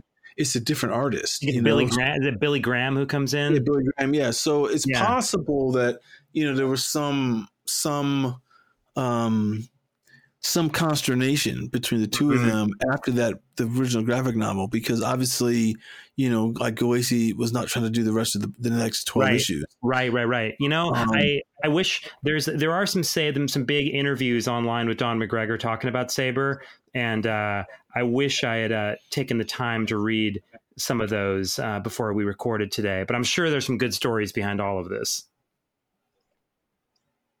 um, yeah, this is interesting. Yeah, well, Sabre, I mean, I, Sabre was almost brought back. This is interesting. This is a listing from nine years ago, Chris. Um, Sabre was almost brought back. It looks like by Don McGregor, the writer of the original series, and it was to be illustrated by Trevor Von Eeden nine what? years ago. Yeah, and they were trying to get funding on Kickstarter. I'm just seeing this here. That's crazy. That's uh that's wild. Trevor was doing it with Don on Kickstarter. I don't know if this ever got funded, but there's a whole interview with McGregor from nine years ago talking about this. Here, let me. There's let me no way it got funded because. Yeah, let me click on the campaign here. Because I never it, oh it. yeah, it fell short. It fell. They were asking for seventeen thousand, and they only got eleven thousand six eighteen. Oh man, that's a shame. That's a real tragedy. It was supposed to be called Sabre: The Early Future Years, graphic novel by Don McGregor and Trevor Von Eeden. Sabre, the most explosive hero in comics, returns in a thrilling science fantasy adventure by McGregor and Von Eeden. Funding unsuccessful. Man, that is that is really that's a shame. That's a tragedy. Nine, nine years ago. It's a shame because that's but but you know what I feel that it is like like why that probably failed. Trevor's not a hot artist, and Don's not a hot um yeah. uh uh writer. writer. And i feel also again i feel i feel the book is harmed. I think the book is harmed financially because the lead is black. I feel that. Hmm. i feel like the people who could finance it and get behind it you know like there's not enough black not not not, not enough black people with disposable money who are comic fans you know to, to, get, to really get behind that's that's my theory I'm, I could be wrong, but I feel like that. I mean, that's it's seventy thousand dollars is not a lot of money when you think. Of, I mean, look, the other day I put money down on this this like this uh Kickstarter thing for Bernie Wrightson. Sure, they were like they were doing a book where they were they were printing, you know, like I guess he did like some monster trading cards, or some horror trading cards like 20 years ago. Yeah. And there and, and so there's a book that's re, that's reprinting those all like full size, wherever the, the original art size was, you know. Mm. And there's so there's there's no even comic there, it's just reprint of his art. And the thing was like, oh, we're looking for like forty thousand dollars, and it was already like funded with like 27, 28, 28 you know, I mean, it was at least two weeks left to go, maybe three weeks left to go. But mm. it, like, like, like, or it's possible for the Sabre thing because maybe it's like Aztec Ace, you know, a similar type of um, time period. Um, maybe that Don McGregor just didn't know how to do the Kickstarter thing right, you know, because yeah. there's, there's, there's a way to you have to do that right to get sure. that money. Yeah. You know?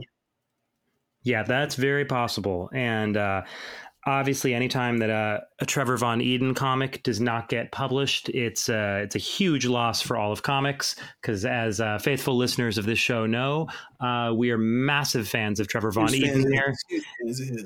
Yeah, you know, so um, that's. I mean, I mean, I mean, it's interesting that those guys didn't try it again. Like they didn't try it again. Like you know, like maybe three, or four years later, or or yeah. somebody could have like somebody yeah. could have said, "Hey, man, let me run your campaign. Yeah, totally. Know? Well, it looks like they had a guy running it for them, somebody named Jason Sachs, who looks like he was trying to run it for them. And, you know, who knows, um, you know, I don't want to blame him for it, but for whatever reason they fell short. They had a variant cover by Brian Stelfreeze for this proposed uh, Sabre relaunch, which is pretty dope. It's actually a really cool looking cover.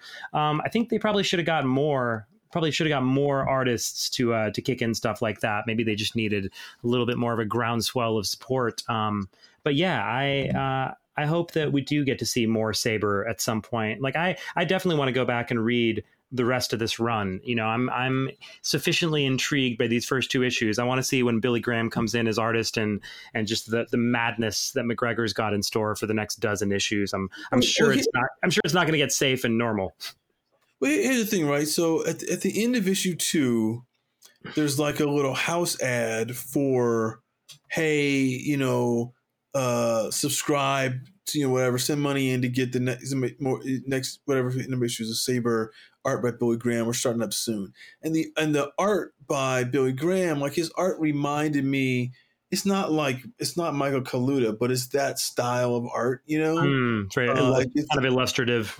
It's very illustrative. Yeah, it's not at all like Gulacy's work at all. Mm. And I look at it. I mean, it, it looks like some. It, it looks like some you know, remember that comic called Prince Valiant, that that old comic from the newspaper strips? You know? the old like, strip, like it felt course. like that. Yeah. Yeah, it was, like a, that kind of like detail. And it's just you know, it's like it's it's Sabre holding like like Melissa Siren in some like kind of you know like piratey pose, obviously because they he loves Errol Flynn, so it, you know she's got like a cape on or something like that. I mean, it, it looked pretty fascinating. I was like, oh, mm. I want to read this too because I because like I'd be curious to read it. If if I was buying this book in '82, I'd definitely be getting at least issue three just to see right. what the story is because oh, yeah. it, because it, because it ends in a way where it's so like um it's such an open-ended ending you know like yep. I mean look i mean like he, he defeats the overseer and then it cuts to like what like two months later or six months later whatever it is like the last page and it's and it's and he's like hey you know people have found me and they're a day away you know, from a day's ride away. So you have to go away, and I'm going to go after these people. And she's pregnant with this child, so maybe only two months, you know, two, like two months from when they when they left. and he just walks he just walks off on the beach. He's no, you know, it's like that's the end of the story. It feels like a um, it feels like a very '70s movie ending. You know, like yes, a, it does. It does have that vibe. Um, it's fascinating. You know, I mean, I'd, I'd be curious because you know these people are coming after him. You know, because he's destroyed the overseer. He, you know, he's embarrassed the overseer in front of these people who are trying to show like his synchronization, his synchron, his synchronization technique, right. which makes every it, it, it's the whole story is about conformity you know, which I kind of love. And it's like that's the main thing that he's talking about in that opening essay. The yeah, yeah, yeah. That's a great point. There's like a real kind of holographic unity between what the story's about, what Sabre, the character's dealing with, and what McGregor, the writer in real life, is railing against. That's a great point, yeah. Yeah, because he's just like I can't deal with the bullshit, and I want this different, and I and and you know, and I mean, I mean, you know, it's like, I mean, like honestly, like could you even do Sabre as a TV series or a movie? Maybe like a Netflix TV series. I don't know. Well, it's pretty. It's a wild TV series too. I mean, you could. I mean, if they did, if they did. I mean, they did Squid Game. if they did, not, no, but if they did Cowboy Bebop, mm-hmm. which was like this, which I'm not, which I'm not endorsing on any level. I'm mm-hmm. just saying they did like a really weird, like whoa kind of world with Cowboy Bebop, then mm. but then maybe that because I because that didn't do well for them, um, they wouldn't do anything crazy. But I've heard that Netflix is super conservative, like hmm. super mm. conservative. Like I mean, now granted, this is you know David Cronenberg saying it. right, right. So, so you take that with a grain of salt. But when he was saying that, but he was real. I was reading an article about his uh, new movie Crimes of the Future. And he just constantly kept saying that they're super conservative at Netflix. And it made me think, oh yeah, they don't do very risque material. They don't mm. like I always wish they would have been like to fill the vacuum that Miramax used right. to do, you know, and Fine Line and stuff like that. But they didn't. They're just like, you know, they're the most conservative like like film studio. You know, they only do because they, they, only do they they'll only do stuff if the algorithm tells them to do it. Yeah, it's really sad. You it's know? really really sad. We uh, we wouldn't have gotten most of our favorite movies uh, if that was the uh, the dictum that everyone was listening to back back many years ago. It's, yeah. That's really. Yeah, I mean, I, I mean, it's, it's part of why stuff is bad now. But again, that's part of why I think the Top Gun, like Maverick, worked really well because those mm-hmm. guys are like, well, let's make a movie that's got no agenda, that's got this literally has no agenda, let's just make something that's going to be fun. Yeah, and it goes back to what what, what I remember remember Chris McQuarrie was saying on his interview on the Moment podcast. He kept saying, "My mantra is total audience engagement." Hmm. Wow. it's just because he, he he's like it doesn't matter. He he's like if I have you like from moment to moment, I want you in the story to the point hmm. that you're not thinking about what you just saw and and and you're not anticipating what's going to happen in the next like 30 seconds, two minutes, something like that. I need you right there. And that wants you present. That, yeah, I, I want you present. That means that he doesn't necessarily follow a lot of like the the structural rule. I mean, yes, he's got his beginning, middle, and end, but all these other you know storytelling tricks and ups and downs and blah blah blah. Like he he doesn't follow any of that because he knows that, and actually, the the really really good writers know this. That it's like I just just follow and be in where I am right now. Don't worry about what happened like five minutes ago. I mean, look, because because he hasn't forgotten about it, so yeah. it's still in the story. It's not like he's just like saying, "Oh, forget it, forget it, forget it." But it's like, "Hey, just stay, stay with me now, stay with me now, stay with me now, stay with me now." And that's something that he did really, really well in that movie. And I think that's sort of something that McGregor was doing in this book because you have to like, it's so much text. It, and, and I'm not saying that in a pejorative way, but it's like he's like throwing volumes at you to keep you interested. Like you can't really like flip yes. ahead.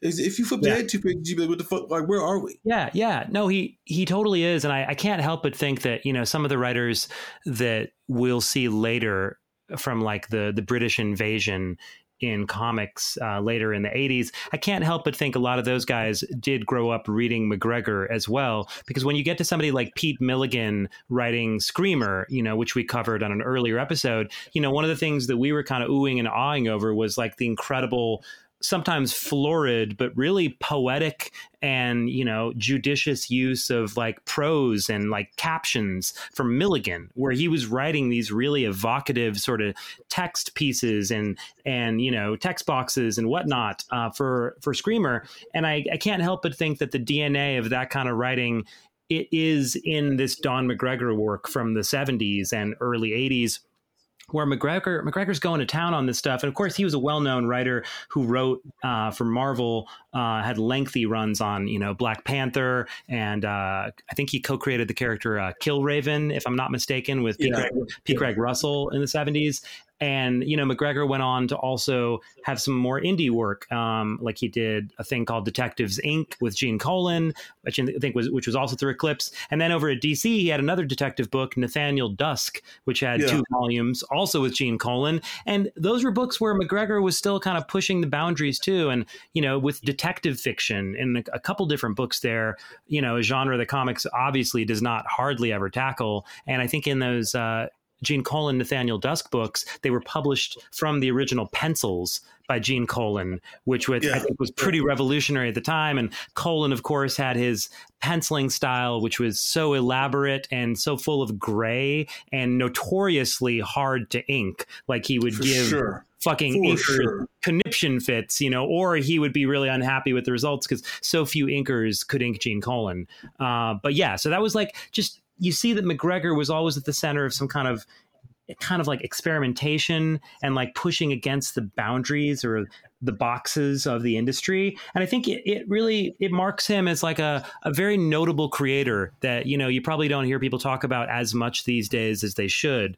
But don mcgregor was a, a really significant figure in comics and i think he's exactly the kind of person that is just ideal for us to be spotlighting on comics rot your brain here. I mean like that's i think like you were saying earlier about our mandate it's part of the reason we wanted to do this show is to to shine a light on these creators who were so substantial and significant. And you just just don't hear about them and their work being kind of put under a magnifying glass or you know discussed and and reckoned with seriously. So I think that's you know it's a dope thing about being able to have these conversations with you, Chris, is just to actually really consider all this work. And I'm I'm looking at this last uh, text piece in the Sabre number two which is kind of interesting and it gives you a little insight into what McGregor was thinking at the time. And this is a little note for the readers here which also touches on some of the pro- provocative subject matter, quote unquote, in the story.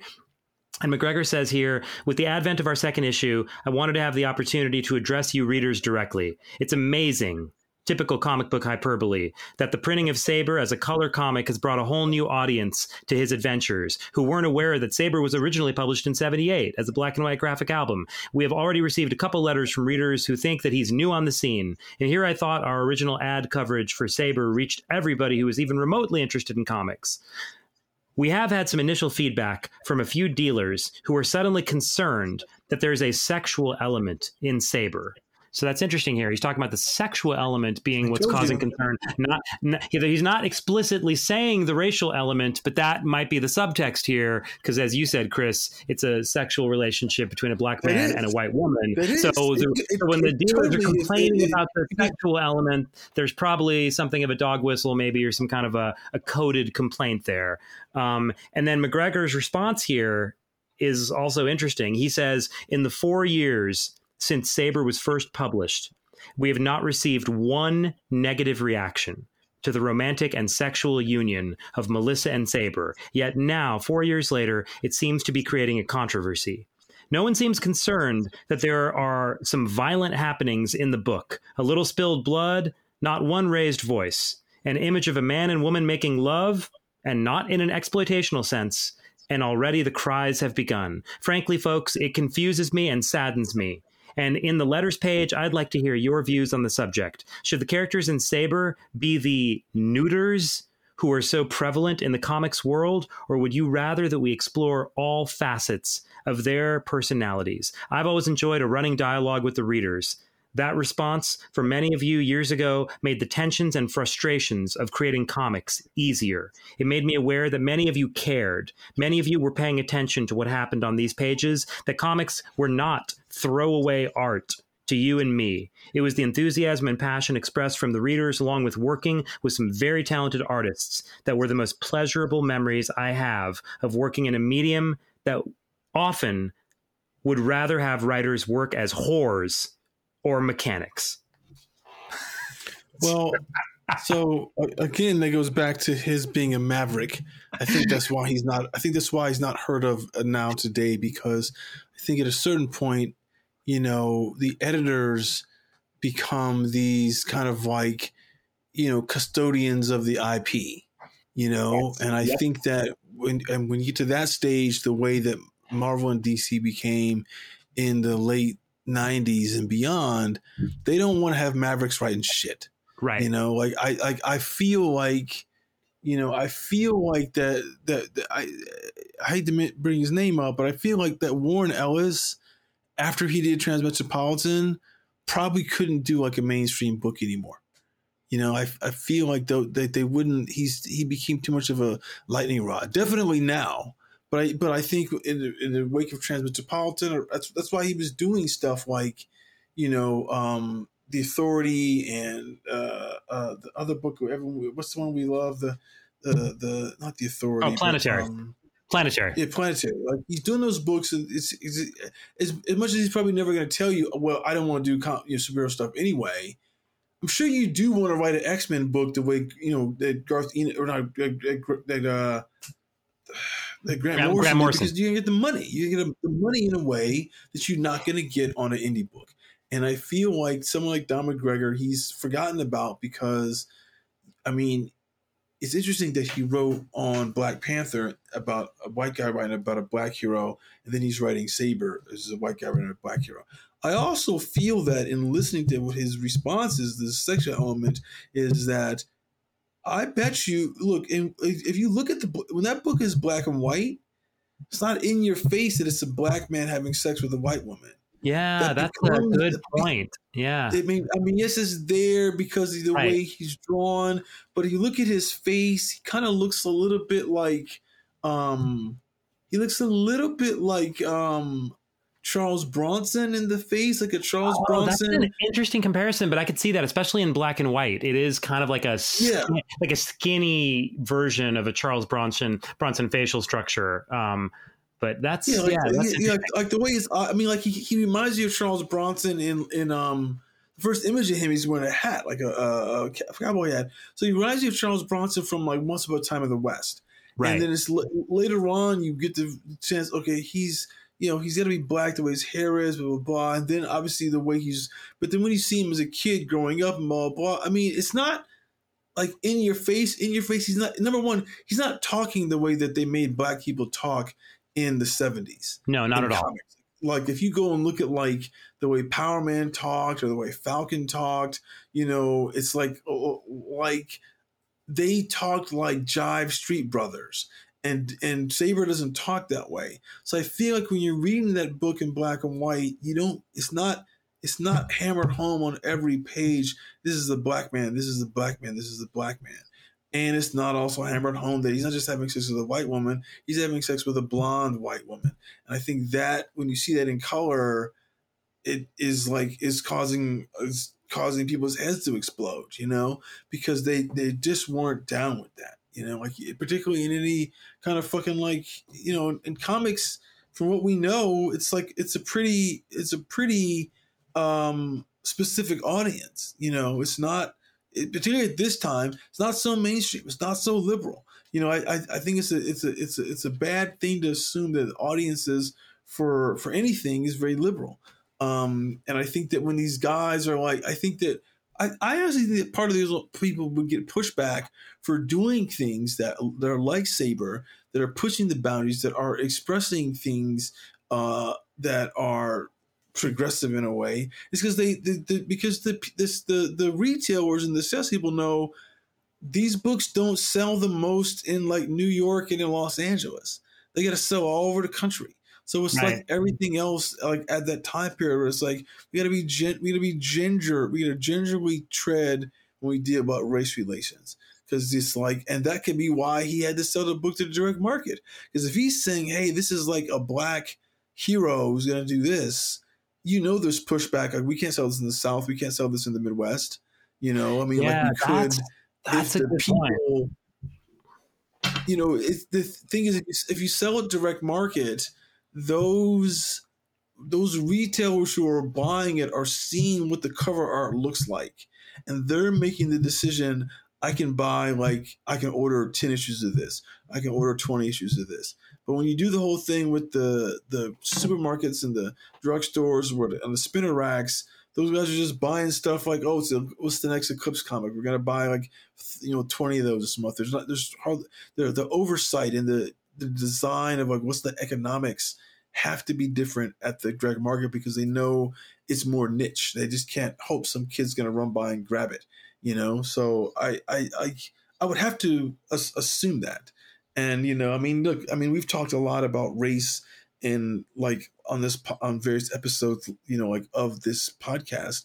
But I feel it's like more so with this because like this is predating, you know, like you know, like Denys Cowan's work on the question. Yeah. And, and yes, Denys Cowan is uh what he is a he is a black guy, but he's drawing a white hero, you know. And same thing with Trevor Von Eeden, you know, when he's doing thriller, he's not drawing black characters but this is a guy who's drawing a black character and and neither of these guys are, are, are black. And they're doing it at a time when your heroes who are black are what it's john stewart it's black lightning it's falcon it's black panther yeah and uh, luke cage. Luke cage and and maybe you know like rhodey rhodes but he's not iron man yet. That's about all you have for black characters you know I mean, it's, that's that's less than ten. Yeah, and and and and then he's doing such a. Uh, uh, I mean, look, even if this character like wasn't black, it is sort of sexually sexually explicit, and I think has to go with what I was saying to you before. It's not. It's not. Um. You know, movies and TV that did show sexuality didn't show the tenderness that this book is showing you. Yeah, I think that that I, I, that's you know the way they talk about what sex means to them, and even after the fact when they're like when they're escaping or before they get caught, they have a conversation about what's like what's the you know like he says something like you know maybe it's at the end that he's like you know I'm I'm gonna I'm gonna miss the touch of you or something. Some great, great line. Let me see if I can find it. I thought it was such a great line um, for somebody to say. Uh, you know, let me just see if I can find it because it was really fascinating to me.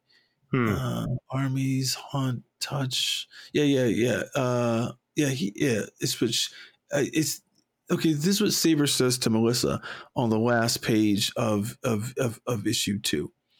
It's the second second second row. He goes, and I wish I could stay. I'm already haunted by our memories and the thought that I won't touch you for endless nights, for mm. endless empty, for endless empty nights. Like that's the kind of language that is not what you get in um i mean like it's very poetic. It's it's very intimate. It's it's not what you get in movies tv or other comics you know? Um yeah. then there's this great panel that the second to last panel of the whole book is a silhouette of them about to kiss you know like in the frame by the moon with some great kind of half-tone art and shit. And you know, I mean, and oh, here's something else I love. I'm actually going to steal this somewhere. Uh, and put it in a in a description in the script. Hmm. it says uh, it says Sabre's voice is like a lost whisper. I don't know how much you know. He's, he's responding uh, to a question she asks. I was like, that's kind of beautiful. You know, hmm. that's actually yeah. kind of beautiful. I mean, it sets up this kind of like this relationship that I also think at the time it's like you know like a lot of times black men are portrayed as like being like you know like sort of like sexual machines you know like like like the the softer nature of of of men and women when they have intimate relationships you don't see that with black men on TV or movies, particularly at this time, you know. And it's like, you know, like this is still blaxploitation time in cinema, right?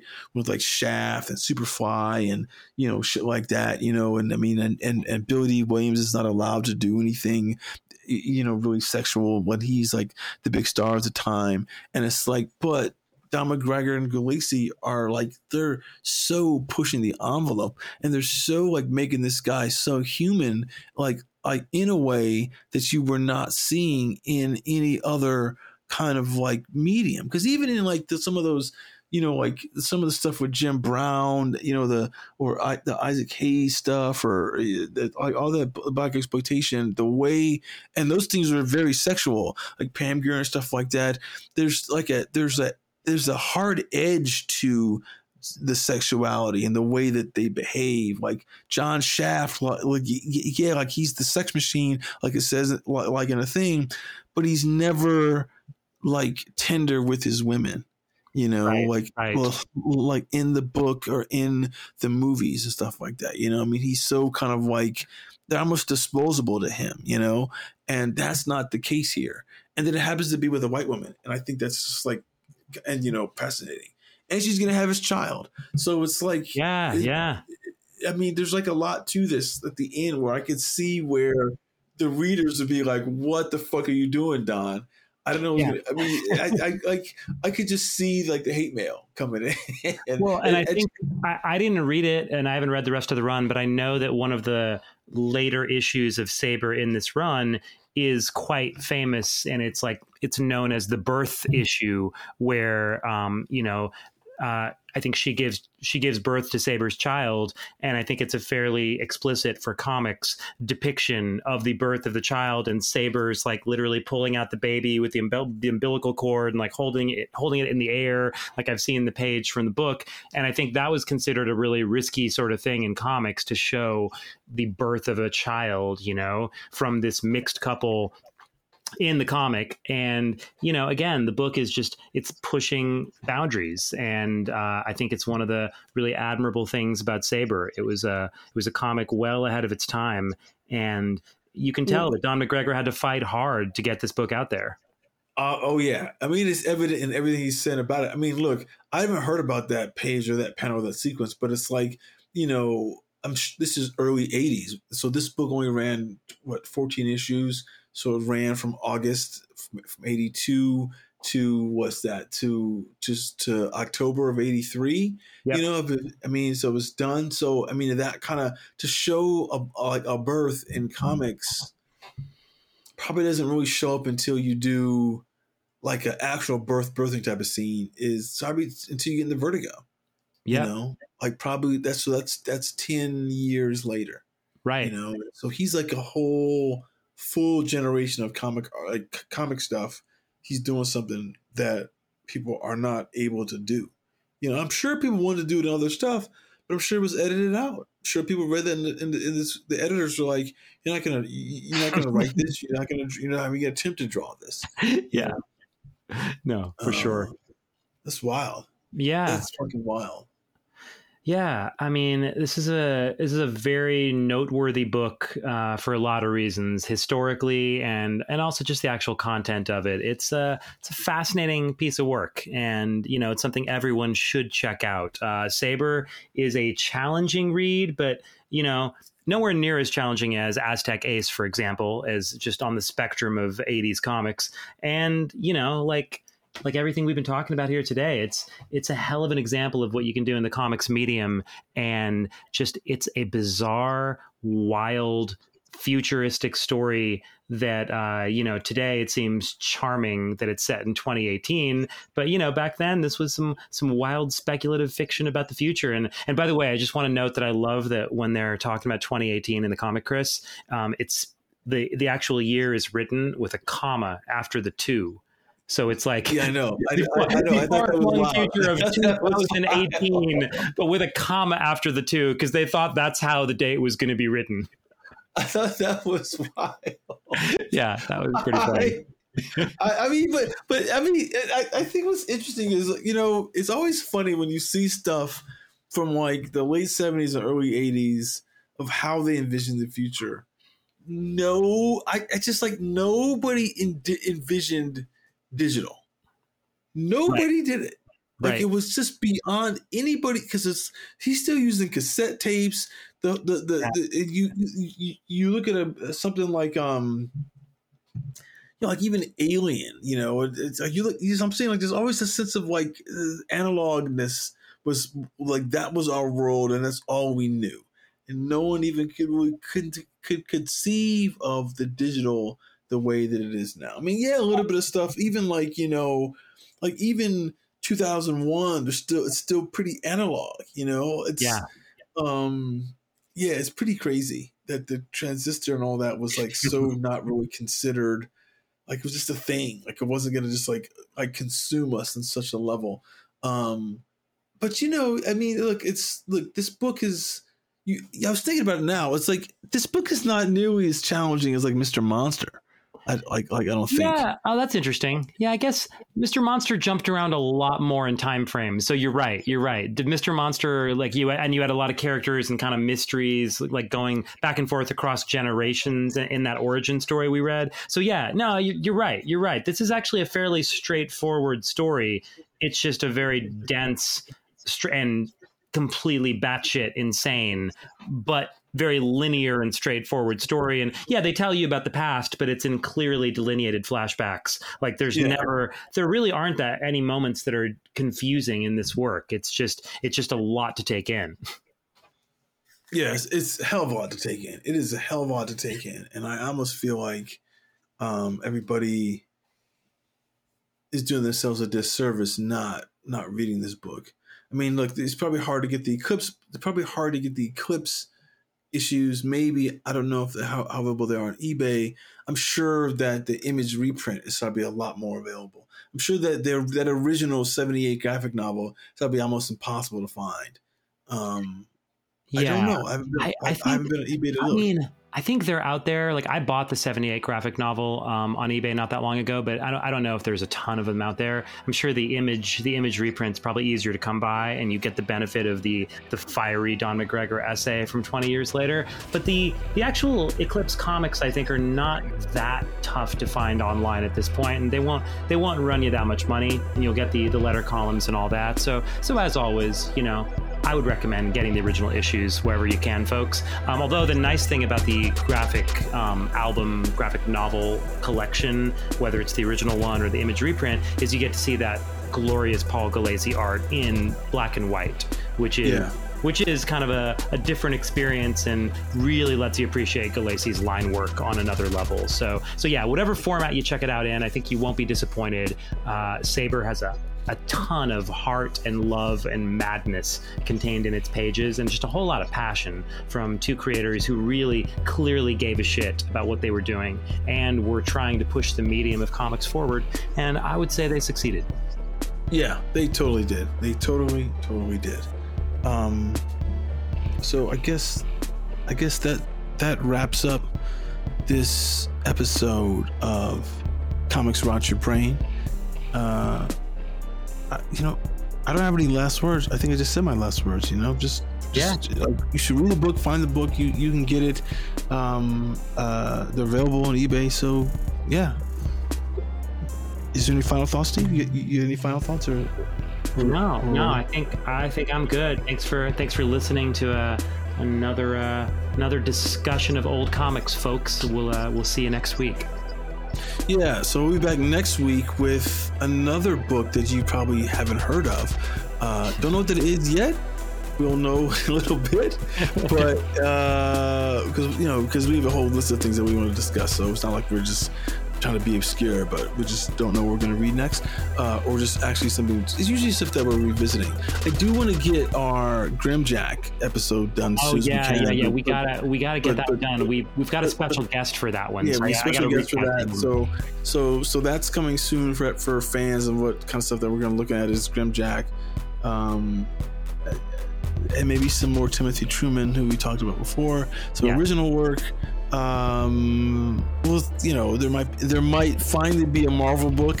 hey, we've done, we've done epic. We've we've done epic. We did Alien Legion.